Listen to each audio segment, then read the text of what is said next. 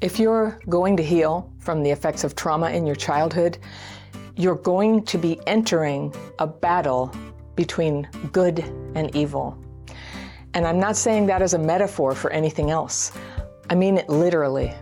I am someone who, in my life, I've at times felt the presence of evil. And I felt it in places, I felt it around certain people, and I felt exposed to it in dreams, really, really bad dreams, starting when I was a kid, dreams that, you know, shook me. And without a doubt, evil is involved when a parent abuses a child or neglects them, or when people are bullied, or when someone intentionally harms or destroys another person. Would you agree that's evil? Because the definition of evil matches. Now, according to Merriam Webster, the word evil describes a person who is profoundly immoral and wicked. Uh, they cause harm. They are marked by misfortune. That sounds like abuse and neglect of children to me. Now, as a noun, the dictionary says evil is the fact of suffering, of misfortune, and wrongdoing. Evil is something that brings sorrow, distress, calamity.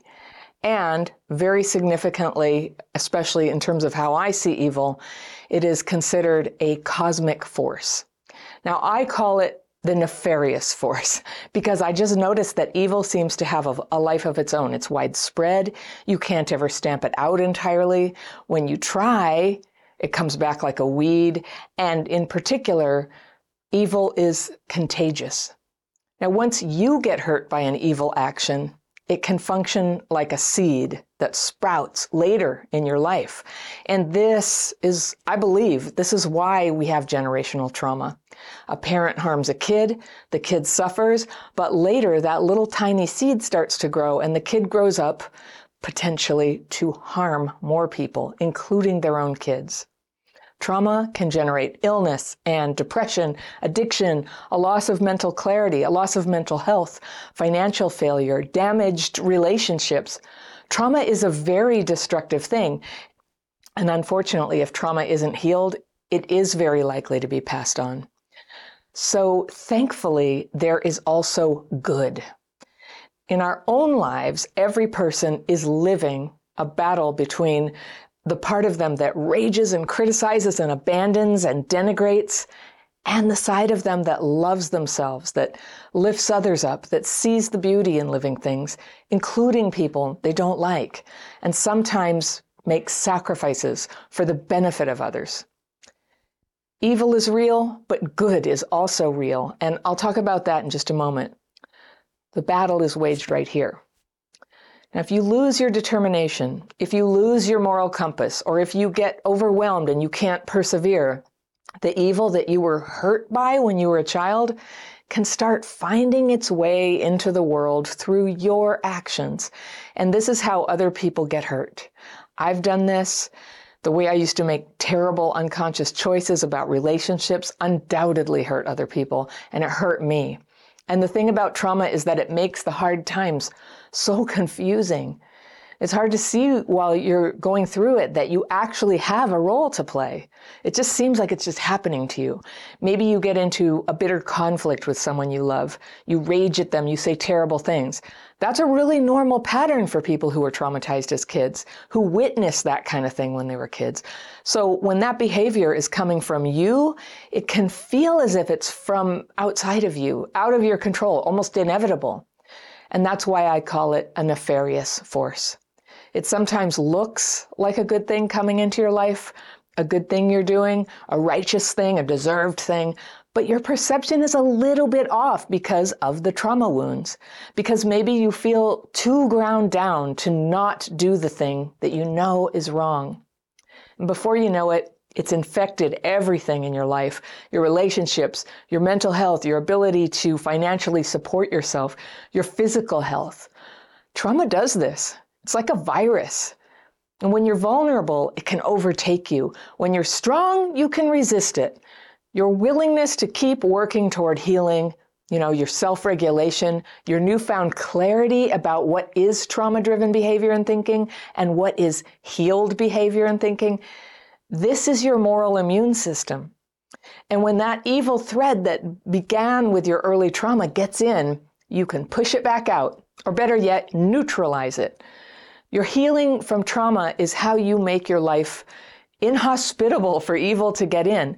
You become resilient against the traumatic experiences you had to go through in the past so that they don't transform from experiences to behaviors. They were experiences and now they're memories, but not behaviors. Now, a lot of people don't know this, but among men who are in prison for felonies, we're talking violent crimes, extreme crimes, two thirds of them experience some form of early childhood victimization before the age of 12. I'm not saying that they're not guilty because of that. I'm just saying there's a connection. It happened to them. Either there was physical abuse or sexual abuse or neglect. So it is like a virus. Maybe one time you do something destructive and nothing bad comes of it. And then another time you do something destructive and you can't fight it and everything falls apart. So for men in prison, the most common type of abuse was physical abuse. They were beaten. There was, you know, sexual abuse has its own way that it infects people physically, spiritually, emotionally. It's very damaging. It can disrupt hormones. It can damage the most natural instincts that you have. And neglect might be the very worst of all, which you wouldn't expect, right? But neglect is the most correlated with complex PTSD symptoms. Something evil happened to you. It hurt you. It's hard to fight it sometimes. And a lot of people around you probably normalized it or lied about it or gaslit you about it, but it happened and it was evil. Luckily, good is more powerful than evil. And as a person who works every day with people who they like me, they were traumatized as a kid, I've really come to believe I've observed it really that people with childhood PTSD have an extraordinary capacity for good. So some days are really hard, but then we find it in ourselves to bring good into the world anyway. Not everybody does, not every day. It's hard to say whether that's a choice that we're making when we manage to do something good or whether we're just lucky or if we're just less damaged than someone else who wasn't able to do that. But the, the, the, way that we were harmed by evil actions and then the way we turn around and change our lives and keep trying and amaze everyone sometimes with our accomplishments. It is a miracle that shows good is absolutely real and it is more powerful than evil. And I'm here to give you hope and to share with you my confidence, my certainty that no matter what happened to you, there's a little flame of goodness in you that cannot be put out. It's there to bring that subtle but powerful force of goodness through you and out into the world. It's so easy to fall back on the trauma driven thinking and behavior. It happens. But then we get up and we keep trying. And it helps if you understand this and you're open to it and you're willing to let the light burn a little brighter in you, even when that feels pointless, even when it feels like it will never work. You keep turning your effort toward the good and making it your intention, whether you can see the right next steps or not. With healing, you become willing to just keep putting one foot in front of the other, one next good action after another. And then you look around and you'll see you're walking the path of good. Now, if you can do that, there's been a great victory for the entire universe.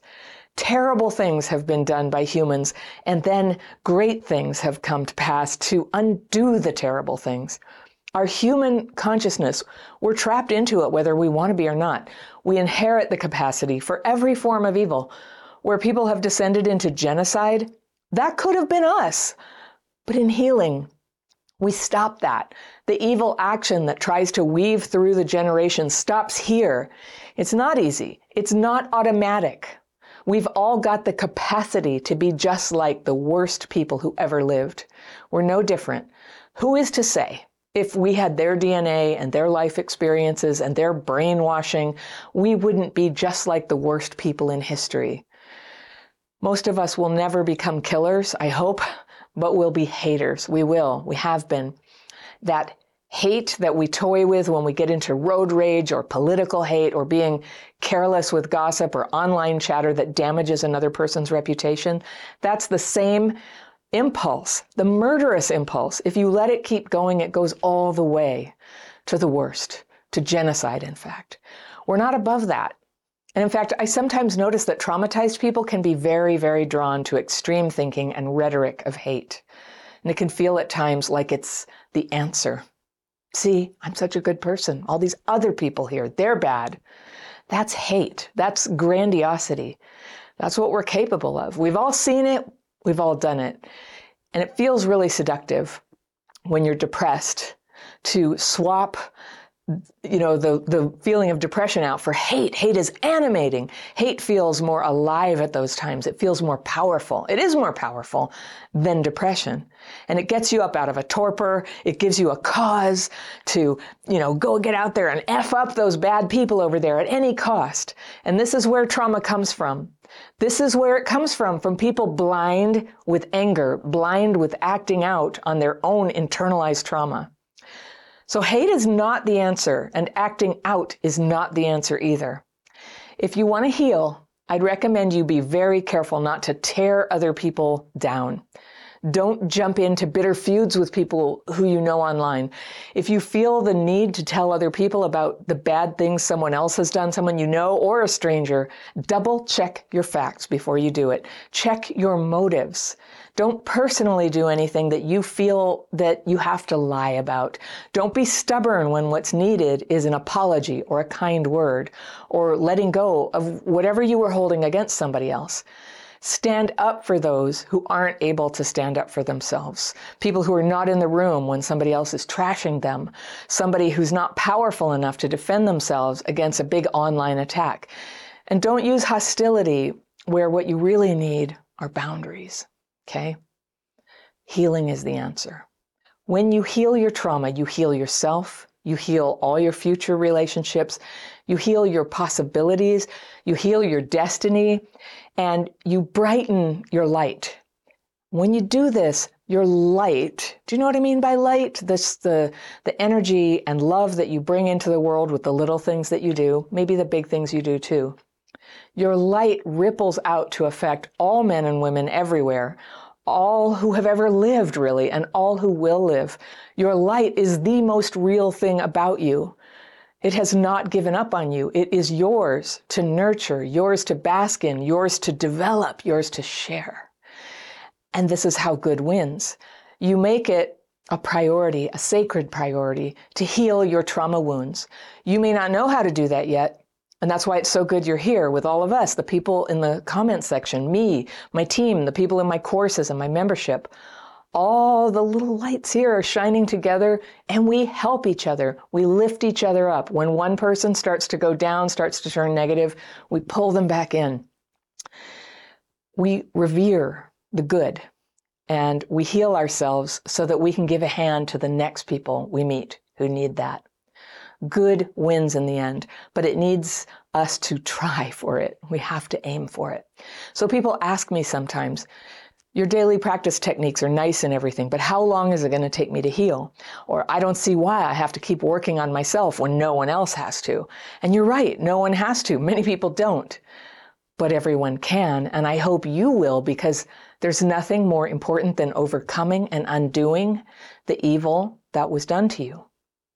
Now, sometimes I see healing like grass. We're blades of grass, like that. And it's as if we got stuck for a whole season under a black tarp and the grass didn't die, but it can't grow and it seems dead, like bad grass. It's all yellow and stringy under there. And there's little pill bugs and worms. And then one day, you lift up the tarp.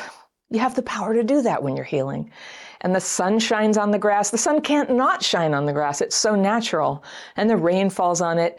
And in not very much time, the grass begins to come back and it becomes what it was always meant to be. It's grass, it's green, it's strong, it's abundant.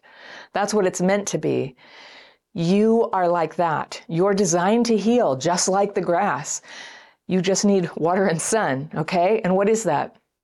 You can think of water as the tools that you use to name and release the bad thing, to become free of it. The hateful thoughts, the discouragement, the bad kind of grief and loneliness that grind you down and drive you towards the worst things you've ever done. Loneliness does that.